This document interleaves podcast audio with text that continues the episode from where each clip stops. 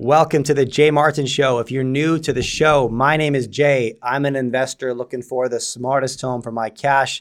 If that sounds like you, I think you're going to like what we do here. Now, my guest today is Danielle Park. She's a portfolio manager and president at Venable Park Investment Counsel. We spent the majority of this conversation talking about the pent up crisis that is building in the housing market, both in Canada and the United States, where the big vulnerable points are and what might occur and when as rates begin to catch up with those paying mortgages they can no longer afford. So, lots of good stuff in here. It's kind of a dire outlook, but as we express a little bit, you know, the most dire situations do lead to the biggest opportunities, and this could be a setup for one of those. So, Hope you enjoy this. As always, if you like my work, I publish a weekly newsletter. It comes out every Sunday where I dive into the psychology of decision making for investors. Readers tell me they love the focus on biases, heuristics, and blind spots that lead to our best and worst decision making as investors. Managing the mind is without question the most important tool belt tool in every investor's tool belt.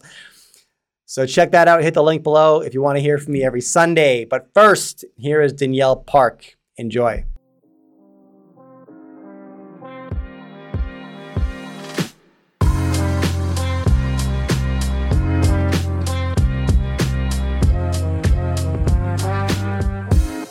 Right, here I am joined by Danielle Park. Danielle, it's great to see you again. Thanks for so much for coming back on the show. Hey, thank you. So here's where I want to start. Um, we've been watching rates increase rapidly, waiting for something to break, um, waiting for the economy to respond in a certain way. And it seems like maybe certain lagging indicators are starting to catch up in your most recent uh, monthly newsletter, you touched on the employment numbers looking like they're maybe beginning to roll over a little bit. And so, are they? And uh, do you think that's a trend that we're going to now see materialize over the next few months? Rising unemployment. Yeah. So my point was, of course, that unemployment is the most lagging of the indicators. And it's always the case that it looks strong heading into downturns. So it's very misleading if you put a lot of weight on that. And many of the talking heads that you'll hear on financial media will say, oh, you know, well, things are pretty good because the unemployment rate is still really low. And so we're not very pessimistic. Well, you might as well just throw that comment completely out because it's absolutely worthless. Because the reality is that we're normally a year into a recession before the unemployment rate will rise like 1.1%. And we've never had a recession where the unemployment rate only rises a half point or a percent. It's always like a couple, it's always at the margin, right? Uh, during the great uh, financial crisis, of course, it went up several percentage points, but that was sort of a very extreme example. But just to even have a point or two percent rise is very typical. And it, as I say, it happens during the recessions, not beforehand. And so you can't take any solace from that. So in Canada, for example, the unemployment rate um, bottomed in last June, a, a year ago, June, about 4.9%, extremely low historically. And it's now, you know, 5.6%. And we're seeing a similar tick up just recently in the US unemployment rate. So I think it's most likely we're going to see that continue to rise. And the reason I say that is we follow a lot of the leading economic indicators of employment, uh, of the jobs market, you know, part time, uh, people willing to quit and change jobs, uh, the temporary help workers, the weekly, hourly, um, sort of the average work week, all these things have been uh, declining or deteriorating in the past several months. And they are indeed precursors typically to rising unemployment. So I think that that is the bogey, so to speak, that we're watching here um, as we move into 2024. And I think it's going to be something that's not just in North America, but in fact, we're starting to see deterioration globally. So, yeah, and you ref- referenced some other indicators that occur before unemployment numbers go up. One being the decreased work week, which is correct. It's the number of hours worked per week by the average citizen. Is that correct? Yeah. Yeah. So it makes sense because I'm going to cut employees back before I'll let them go. Right. Um, sure, sure. And you're seeing a lot of um, the large companies. Of course, the tech companies were leading this cycle coming in. You know, we had that really euphoric time in tech stock and financing was really cheap for tech companies during the pandemic. And we had a big surge in their employment uh, because, again, they were able to have employees work from home and they were able to, they were in the space where everyone was wanting the technology, right, to do uh, virtual meetings and to function uh, off premise. And so the tech was really in the, the, the hot spot, so to speak, in terms of demand in the, in the world economy. And they did add a lot of payroll during that time. But in the last year, you've seen that reversing and they were letting go, you know, thousands of people over the last year. And it's now spreading indeed to the smaller companies that are not so uh, fortunate in terms of their, you know, the, the mania that was making financing costs so cheap for the big tech names um, was not available to the smaller. And we're starting to see the rising bankruptcy trend, of course, in small and medium sized companies, where you've got something like 33% higher bankruptcies in Canada uh, in the last year and 25% higher in, in America. And that's the small and medium sized companies. And those tend to be the bulk of the job growers, the job creators in the economy. So when you see them, you know, laying off people and going bankrupt, you know that you're in the sort of next phase of the uh, unemployment cycle. Yeah, I wish I had this stat in front of me that I pulled from a podcast earlier earlier this week, referencing the top ten bankruptcies in the United States collectively uh, would be accountable for over two hundred thousand layoffs, and that's just the top ten. So we're talking about you know big firms like Bed Bath and Beyond, of course. Um, so when you say uh, bankruptcies are up thirty three percent in Canada and twenty five percent in the United States, is that year over year, or what's the reference point there? Uh, I believe that's year over year. It could be year to date. Um, I'm, I'm, I'm escaping that exact detail, but I think it's year over year that I pulled that number just recently. Okay, and I and I saw a handful of times referenced on Twitter this week, once at least once from Steph Pomboy that August set a record in the United States for bankruptcy filings. And sure. And it makes sense, you know, Jay, because the credit cycle leads the employment cycle, right? It's not the other way around. The credit cycle leads the employment cycle, and uh, it impacts the economic cycle. There's this self-feeding frenzy that happens when people start to lose, you know, pay, whether they start to lose uh, earning uh, power, whether they start to learn, lose um, hours worked in a week um, that comes as a function just as the cost of living is high and credit costs have gone up so significantly. And this is the major factor. So, this is not something that's just hitting households, of course, it's hitting corporations too. Because just like households, corporations extended their debt significantly during the very low rate era that we saw during the pandemic in particular. A lot of um, debt was issued at that point to increase cash reserves uh, which was fine so long as the cash reserves lasted, but they've been largely used um, to a to a grand extent for households, almost completely used up, um, and now they've just got the debt and the higher servicing costs. Of course, the 22-fold increase in the base rate in the banking system since um, early 2022 is really something that is a phenomenal rate shock. And we've only seen any kind of you know something of that magnitude maybe three other times in history and every one of those preceded a major downturn in real estate and the overall economy. So i think that that's really the the number one theme here is that big hit.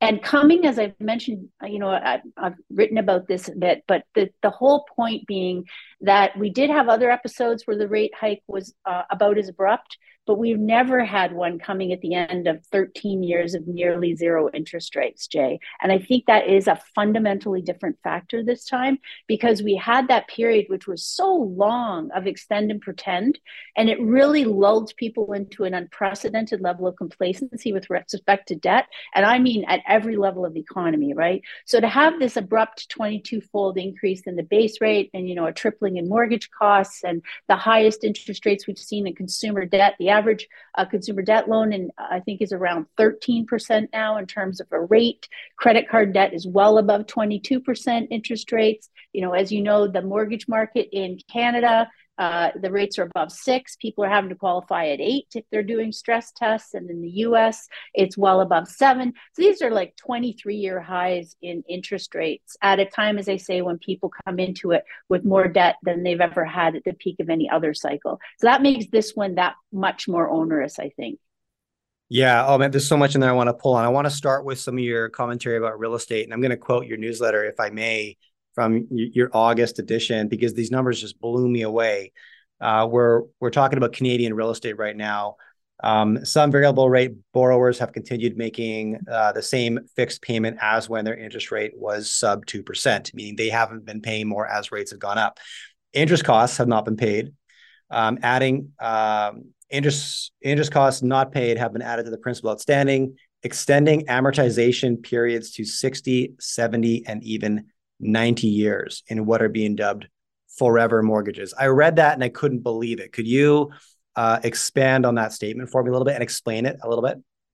Sure. So we had this uh, again, this extend and pretend theme from the banks when the rate shock began to happen. Because we had this unprecedented period of low rates, because during the pandemic, floating mortgages got down to one and a half, 1.65, really unprecedented.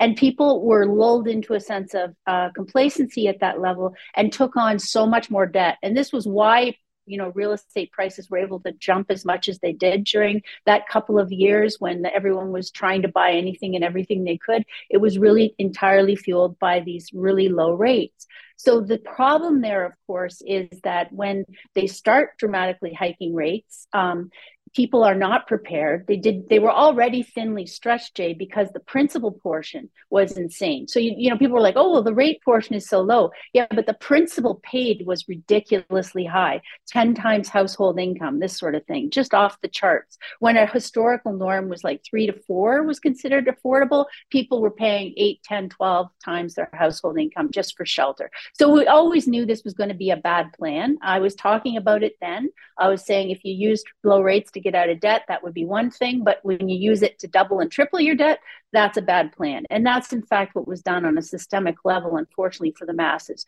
So what you see then is when the rate starts to float up, banks sort of panic and say, oh boy, people are having a hard time. You know, if we do any kind of conventional debt to uh, income service ratios here, we can't justify these loans. Like people can't actually carry the amount of principal and interest or just even the interest portion as it goes up so much. So they said, let's not make people bump their payment up. Those that are on a fixed payment, let's just leave it at that and hope this rate problem goes away again before, you know, we have to do anything about it. Well, what happened, of course, is that the Bank of Canada has continued to hold steady on the, on the high rates.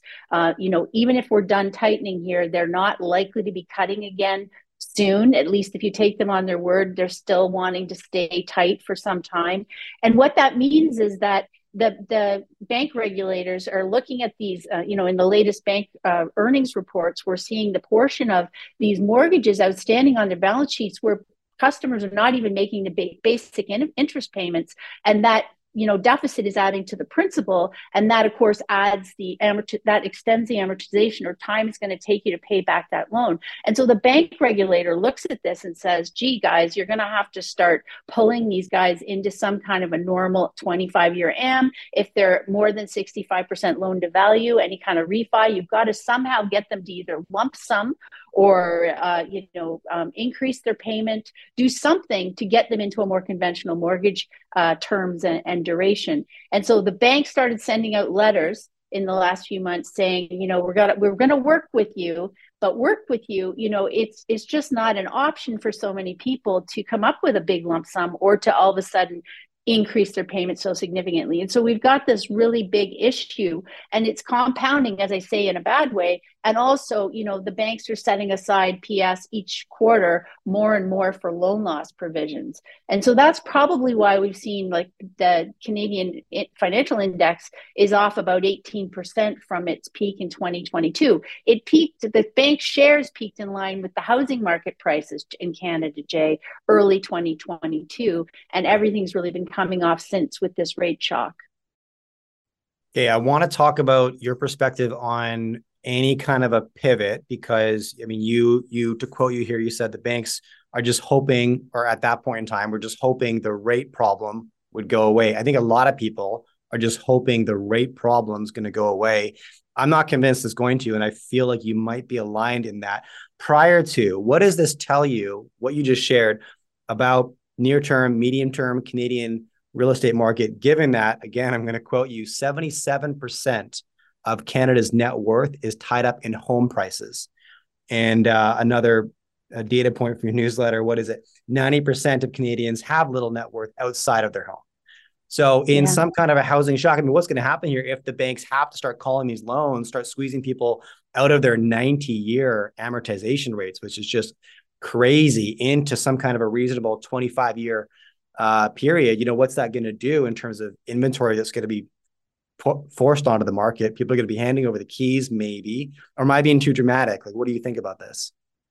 No, I mean, I think this is another classic example of a lagging economic indicator. So this is another reason why people will say, you know, well, we've had the big heightening tightening shock and we've seen rates jump so much. And the canadian mortgage market uh, sorry the canadian property market is only off about 11% uh, from the peak. So look we've withstood the shock and things are fine. And uh, that's all very wishful thinking because we know that real estate cycles tend to take a, a matter of years after a peak for the prices to finally bottom. And you can understand why, because no one wants to fall behind on their mortgage. Everybody wants to try and keep in their home. I take no pleasure in saying this. I think it's a sad development, of course, when families are, are finding a, a difficult time holding on to their shelter. But the mistakes were really made in the low rate environment. The precursors to all that have really been set in motion for some time. And the extending beyond the reasonable levels of amount you you know, that was all the the sort of the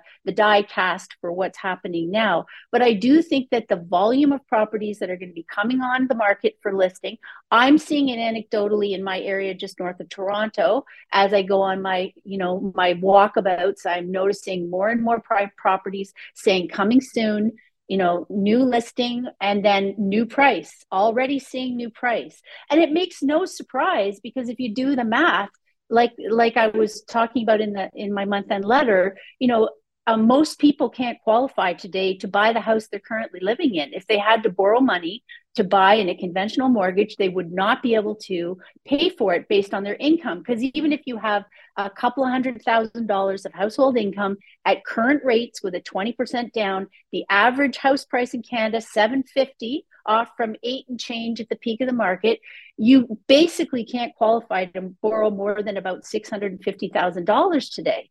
And that's if you have zero other debt, Jay, no car payments, no loans, no student debt, none of that. So we just know that on the math, you know, that's called the discount rate. The discount rate is much higher today for, and when you use that in any kind of present value calculation for assets, you find that they're worth a lot less at a high discount rate than they are when interest rates are much lower and just in terms of, of the basic math of it. So that's why i think we're going to continue to see and it typically should take another year or two before you know again a, we know a third of a trillion mortgages about a there's about two and a bit trillion canadian mortgages outstanding.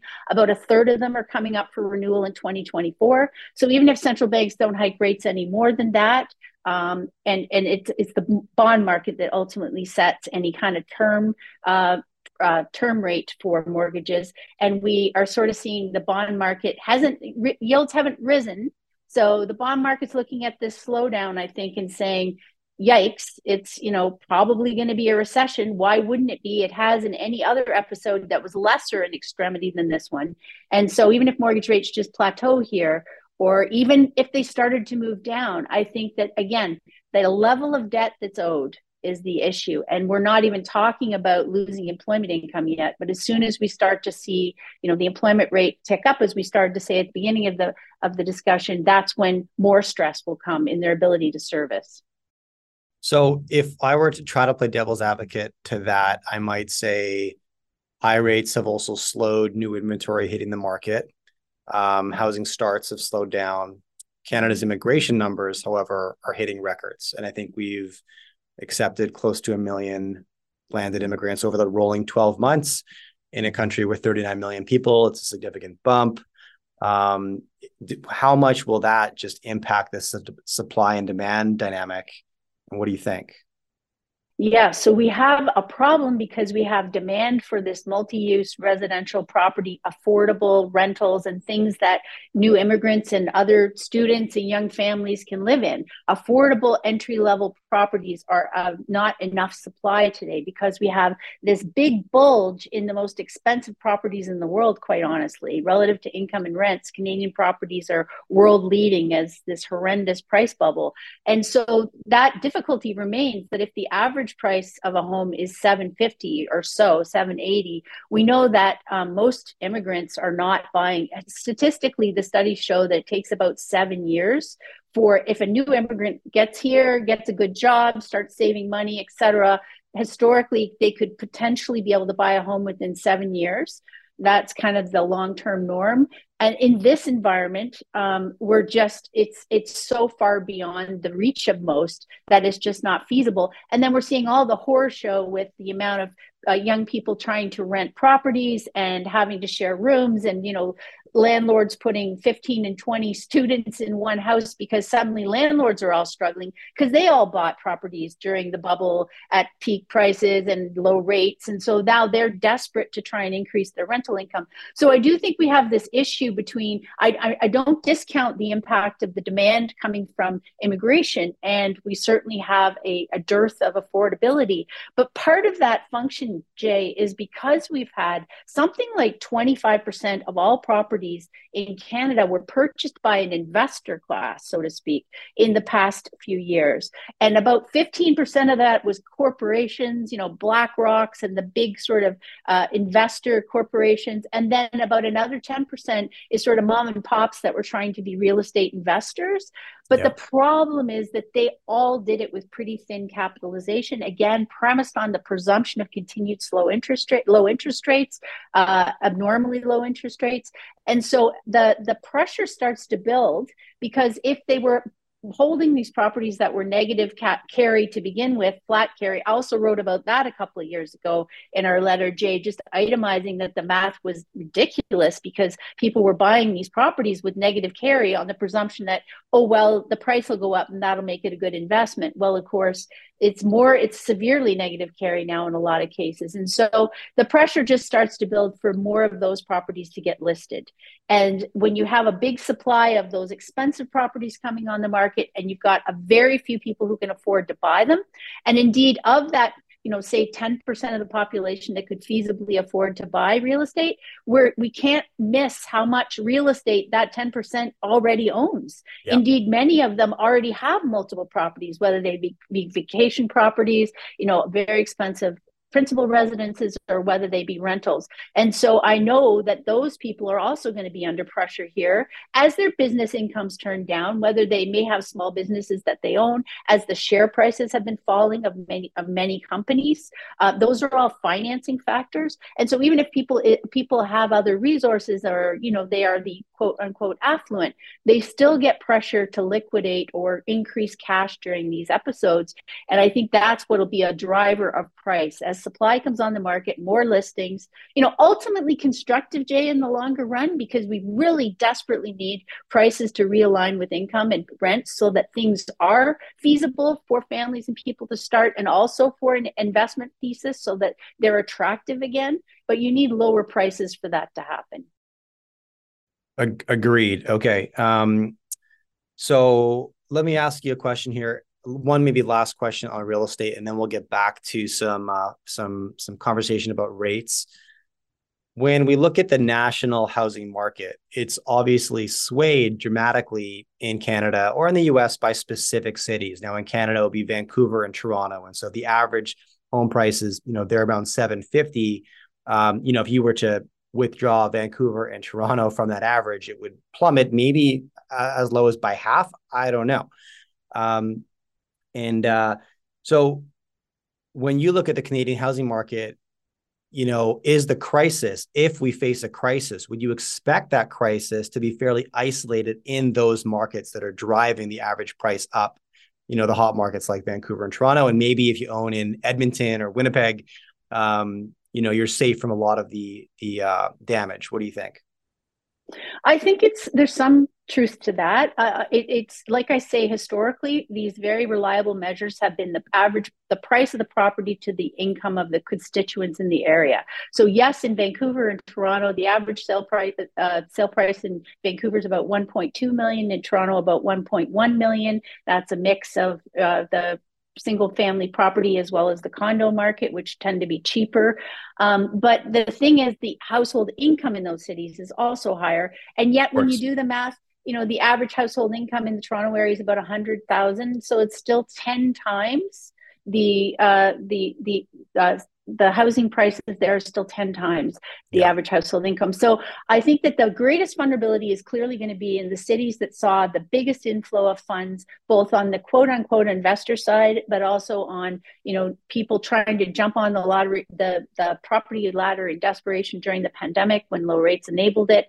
And those places like where I live, north of the north of Toronto, they saw the, you know, we saw 50% gains in prices in a matter of a couple of years all very unsustainable. Those are obviously the areas that are at risk of the greatest deflation or disinflation or losses. And we're certainly seeing that. A lot of realtors are, are um, even on uh, Twitter, you can follow them where they're showing listings, you know, that were bought two years ago or a year ago. And now finally, after having been listed for a while, motivated sellers, so to speak, is taking, you know, 20%, 30% haircuts from what they, they paid for the property. So I think certainly there'll maybe some areas in Canada where they'll, it won't be as significant.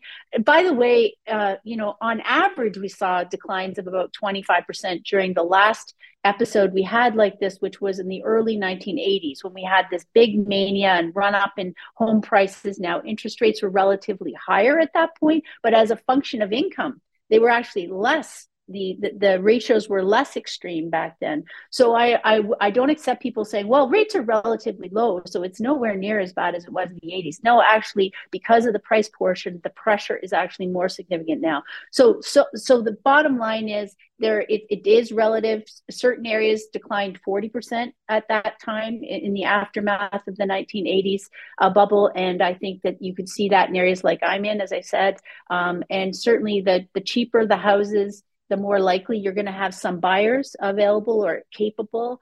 Uh, but these properties, this bulk of the boomer properties and all the people who thought they were multimillionaires in real estate, um, I think those are the ones that are going to be a lot less liquid in this environment. Yeah. Okay. And there's, you know, there's a, a lot of people, as you mentioned earlier, um, that have sort of played as real estate investors because frankly it's it's a lot easier generally speaking for better or for worse to buy your second property than it is to buy your first right? And so especially in a low rate environment um, you know I'm, I'm, sure.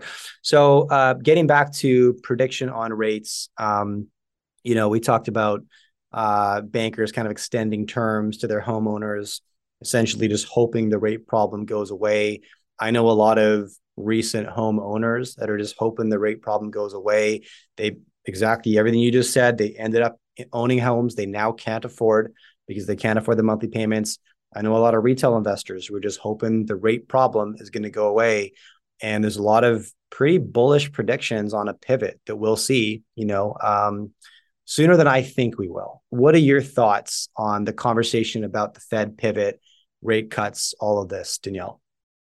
Yeah, so they typically respond more to things like a financial crisis in the banking sector or they would respond to a dramatic jump in unemployment. Those are the things that I think will get the central banks off the sideline. A general malaise in the housing market in itself is not going to be something that is actionable on their part. That's not within their mandate. It's got to be more to do with, you know, unemployment, um, particularly that gets them moving. So I do think in 2024, uh, I would be very surprised if the stomach for staying pat lasts a long time. Now, average wise, you're typically going to see, um, historically, we've seen central banks stay on the sideline. You know, it can vary depending on whether a banking crisis erupts, as I said, or whether there's some really ugly uh, economic data come. But typically between 10 to sometimes even eight months they can pause um, where they don't take any action at all by the way jay as you know in the background they're still doing this quantitative tapering right this this tightening of their credit conditions which is a de facto tightening of credit conditions even if they don't hike any further even if they started to cut interest rates again, which, you know, I think potentially by, I would say by mid 2024, I would be surprised if they're not in an easing mode again. Um, but again, that is a lagging impact as well. So just as it took you know all this time for the rate hikes to really bite and historically it takes 12 to 24 months. So we're really in the sweet spot right now and sort of seeing the stress build. You know i wouldn't be surprised if we get a lot of uh, a lot more uh, negative information out of the housing market and stress in the consumer sector retail sales falling all that sort of thing uh, over the next six months is kind of right in the belly of the beast for the hikes that have happened to date. But even if they start to cut interest rates again, um, as I say, you know, early-ish in 2024, um, we shouldn't expect that to run to the rescue because the problem being the level of debt and the principal portions that have been taken out. The the math never made sense in the beginning when people were entering these agreements. And so even if you get a lower banking rate, and I don't think, by the way, they're going to go back below 2%. I'm hoping it's maybe that's wishful thinking. But I do think, again, I hope that they learned something from the zero rate experience. They found themselves landlocked, so to speak. They couldn't do anything really once they were near the zero bound. You know, every time they tried to hike rates, markets had a, um, a catastrophe meltdown and they, you know, they blinked. I think now they've got some of their power back. They're going to be very loath to, to hand that over again and go to the to the zero bound. So I think I just think we're in a not not a high for longer. These are relatively historically kind of average interest rates in here, Jay. To have mortgage rates around five or six percent shouldn't be the end of the world. It's actually pretty healthy. Like to have a risk free rate right now, treasuries, the risk free rate in the banking system is about five percent. That's actually when I was doing the CFA studies, you know, 25 years ago, that was considered absolutely normal. That's what they talked about in all the math equations and examples is like, well, if the risk free rate is five, and, you know, but we got to this crazy period, as you know, where the risk free rate was zero and 0.25 and all that. So the mass distortions that have really materialized as, a, as an effect of that and the programming that people have got, which was all incorrect information, sadly, um, has to be undone, I think. And that's what I expect is likely to happen uh, over the next year or so. Yeah, that's interesting perspective because you know recency bias might lead us to believe that when the Fed begins to cut rates again, we'll go right back to zero or 0.25 percent, as if that was normal, right? Only because it happened most recently. When in reality, mm-hmm. that as you put, was a crazy period. I mean, that was an anomaly, right? Yeah. Um, so why would we trend back there? Interesting though to hear you say maybe trending back to 2% though is still regardless of what I just said wishful thinking and you know we'll end up lower than that just as a consequence of less options on the table. Um, very interesting take. Okay. Yeah, yeah. I think I, I don't think it's going to ride to the rescue of the issues that are currently at hand. And if they do so, cut rates, as I say, it'll take a year 24 months before it really makes much of a difference. And that's where that's that gap that's the the reality. Okay. Okay so given uh what we've just discussed for the previous 30 minutes i want to i want to talk to you right now a little bit about capital allocation. Um, and let's begin with preserving purchasing power. So um, you're, you're, you're sitting on a bit of wealth you, you want to preserve it things are pretty volatile. Normally, you might park that in real estate, or but these assets look a little bit uncertain right now. So, where are you looking right now, Danielle, for safety? Yeah, so I think the contagion impact of all the asset classes from the crazy period that we've just described is kind of unprecedented to have you know real estate equities corporate debt you know we saw the crypto mania we saw you know uh, precious metals everything really got inflated during this episode of there's nowhere to put money so let's put it anywhere kind of thing. And i think that now everything is kind of at risk of the give back phase. So we know that historically for example stock prices never have bottomed historically while the fed was increasing interest rates nor indeed when they paused. So a big cautionary bracket there to anybody that thinks oh good now like stock markets have been coming off since late 2021. Basically, many are negative 20, 25%, You know, even the S&P with all its mania has not done anything in more than 2 years. I mean, the TSX is negative for a couple of years. So stocks have been coming off for a couple of years. It's kind of like a slow uh, decline, so to speak. It hasn't come off as, as quickly as you might think, but that's also not that uncommon to see these sort of hope-filled rallies late in the cycle that you know keep bringing things back, bringing things back. Ultimately counterproductive because stocks typically bottom, you know, 12 months or so after uh, the central bank has been slashing interest rates. So this is you know quite a bit further from where we are. We haven't even started cutting rates yet. So there's that's the first thing. And as I said, real estate takes a couple or three four years typically to bottom. If we peaked in early 2022, you can kind of do the math there. We're probably going to see some downward pressure for a couple more years here potentially.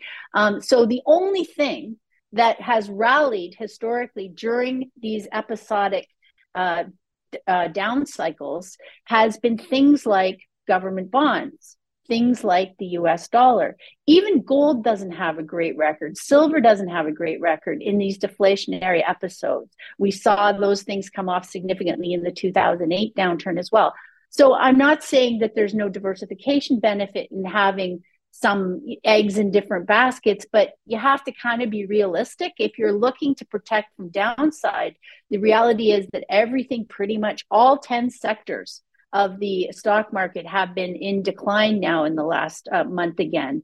And that's pretty typical. So, again, if everything was inflated at the same time, and we're talking about the growth mania stuff, you know, the tech stuff, but also all the dividend paying stuff was so inflated during this episode of low rates. And so bonds have come off severely um, relative to historical norms. Government bonds have come, off with other types of debt as well in the past couple of years, but they're the only thing that has typically rallied in the six months after the pause in, in other cycles. So if you're looking to place capital in something that's like less likely to go down in value and indeed has a decent prospect of capital gain, as you say, capital protection in this environment, then you've got to be looking at things like government bonds, the US dollar, money market, cash is yielding nice today. Um, and you know those are the things that your stockbroker and your typical financial advisor doesn't ever recommend to people because there's less fees in that stuff right so that's the awful truth is you know few people have an incentive to tell the truth on that and most people are still trying to sell commission based assets of some kind where uh, and that's why the individuals don't often get that kind of recommendation but that's the truth mm. Okay. Now, outside of, and thank you for that. I, I appreciate that. Uh, outside of bonds, cash, and cash equivalents, are, are you looking? Do you see anywhere where there might be some asymmetric opportunity? A- anything from your perspective right now look incredibly undervalued. So not just a safe place to park some cash, but you know, here's something that's super unloved, in fact, hated by the marketplace. And if you have, you know, uh, a decent time horizon and some patience and some some some speculative capital, not a bad place to look. Yeah, I would say if you have a expertise in your own field or business area and you come across a distressed sale of something in this environment, you may indeed be able to pick up a great opportunity. Uh, but that's more of a, a, specific scenario where you're in the right place at the right time. And importantly, Jay, have liquidity. So yes. you have cash yourself. Because don't forget, credit contractions are continuing to deteriorate here. Uh, credit is contracting. It's very difficult to get loans in this environment and so you really have to have you know your your money already in advance so yes i would say keep your eyes open again if it's in your field of expertise if you have some a reason or, or um, experience that helps you know what value looks like and you see something selling at a deep, deep discount, absolutely. There's lots of opportunity coming in these bankruptcy cycles. Um, in terms of, you know, private equity, venture, these so-called alternative asset classes, I have a lot of skepticism at the moment of those particular instruments. I've looked at some of them, certainly in the real estate space. I mentioned that REITs have come off significantly. The Canadian um, XRE um, is the real estate investment index. Um, you know, it's come off about 25% so far, so it's starting to make some progress to the downside. But here, the yield is only about 6%. And historically, that type of instrument would come off more like 40%, sometimes even more in this type of environment where the dividend yield will move towards 10%. Uh, so I'm saying we're, we're definitely making progress. I'm getting pretty encouraged uh, but I wouldn't yet want to be doing a lot of buying on the more publicly traded instruments, nor indeed on these opaque pools where you know they're still marking to fantasy in a lot of these uh, private uh, instruments uh, pools. They've brought down gates where they're not letting people take out funds because they're trying to prevent having to sell assets because that is price discovery that they've been trying to avoid. So there's a lot of um, of dead bodies around that you want to be very careful about. Um, but I would say that the the prospects for liquidation in so many assets, I've never seen it this good in my career. Um, just because the contagion to the upside, the mania was so extreme on so many asset classes for so long. So I would say that that's a pretty exciting thing. Also, I think bonds, as I mentioned, not corporate debt. I'm making a big distinction there because corporate debt yields, you know, the junk yields have come up significantly. Again, more like you know six and a half percent uh, those things were priced for perfection a couple of years ago. And so that you know you don't want to be jumping in there in the midst of a major bankruptcy cycle. You want to let that hair sit for a while as well. But at some point those those junk etfs and that sort of instrument is also going to provide yields more than eight or nine or ten percent and be extraordinary value. So you know you just got to kind of I, am a big fan of buying things that produce income because I know that the bulk of returns since the inception of capital markets has actually come from the re- reinvestment of dividend income. It's a very small fraction of stocks that have rewarded people based on pure capital gains. It's mind blowing. It's less than 1% have actually made people money on a, over a 30 year window based just on capital gains. It's always about getting a good dividend yield and having it reinvested, hopefully paying as little in fees as possible, hopefully withdrawing as little as possible uh, in the capital accumulation phase so that you let that compounding happen. So that's all um, something I'm, we've got our buy list made now with the income focus. We know what instruments we want to be picking up, but I guess the timing is very particular because if you start buying it too early, you can very well see another 20, 25% capital loss. And not everyone's going to have liquidity earmarked so that if that happens, they're going to buy the next tranche and the next tranche. It takes quite a stomach to do that, quite a discipline. And I find most people are quite um, too nervous to really withstand big capital drops and then still have the courage to keep buying things.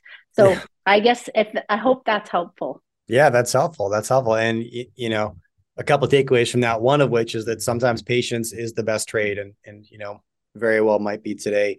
Um, and forward thinking, right? Forward thinking, preparing your buy list, doing your homework so that you're not moving on a gut or a sales pitch from someone else, but you actually know what you want to buy and then you have an idea of where value is. It's that doing that homework in advance, Jay, that makes all the difference in the world. Mm and you know how you shed some light on the fact that you know reinvested dividends compounded over time is where the vast majority of money is made in the market because we're coming out of a bit of a like a cultural phenomenon where stock picking um ah, it became pop culture part part and parcel right? And it's a it's a dangerous business. And i caution almost anybody away from stock picking unless you're doing this full time. It's a hard game to win at. Very hard very hard. You can get lucky and feel smart but doing that sustainably is a whole different story. Yeah, you win the lottery. Like people who have got quite a bit of wealth accumulation on things like Apple in the past a few years. You have to appreciate that that's been the best performing stock in in like a century, in decades and decades of, of information or uh, performance. And so, if you won the lottery there, think about how you take proceeds in the lottery. You actually have to sell some of it to take some cash, right? So again, this is typical of what we saw at the tech top in 2000 where the winners were all widely loved. Everyone sort of held on to them and then they took back the outperformance over a period of time as well. Okay. I want to point everybody to your website, jugglingdynamite.com. I don't know how you find time to put out a daily blog like you do, but for starters, Danielle publishes a daily blog. It's it's free on jugglingdynamite.com. Start there. Uh, it's a great way to start your day. And um, and I read your monthly newsletter every month, and I strongly recommend that as well. Thank you. I read yours as well. You're a prolific writer yourself, so good for you. Appreciate that. And and just for context, can we find the paid letter, the monthly letter at jugglingdynamite.com as well? Yeah, that's actually just for clients. So it's not a paid letter. Um, that that's only for clients. Ah, I didn't know. Yeah, but we, we publish we publish them in retrospect. Uh, we have an archive of the last 20 years of letters on our website, and we update them typically at a lag of about six or 12 months so that the average public right. can have a, a sense of our and, and to just keep us honest. This is listen, we've been doing this 20 years at Venable Park. This is our record. This is, you know, this is what we've been saying, and uh, that's that's the point of it. All right. Well, I'm sorry, guys. You you can't get the monthly letter. It's just for just for me. But uh, the Juggling Dynamite blog is excellent. It is daily and it is free. JugglingDynamite.com. Danielle, thanks so much for your time today. I really appreciate it. Thank you, Jay. If you enjoy my content, do me a favor follow or subscribe to this podcast. Drop me a rating and a review and share this with a friend. All of these things allow me to get bigger and better guests on the show. Now you can catch me all over social media at jmartinbc. Thanks for tuning in.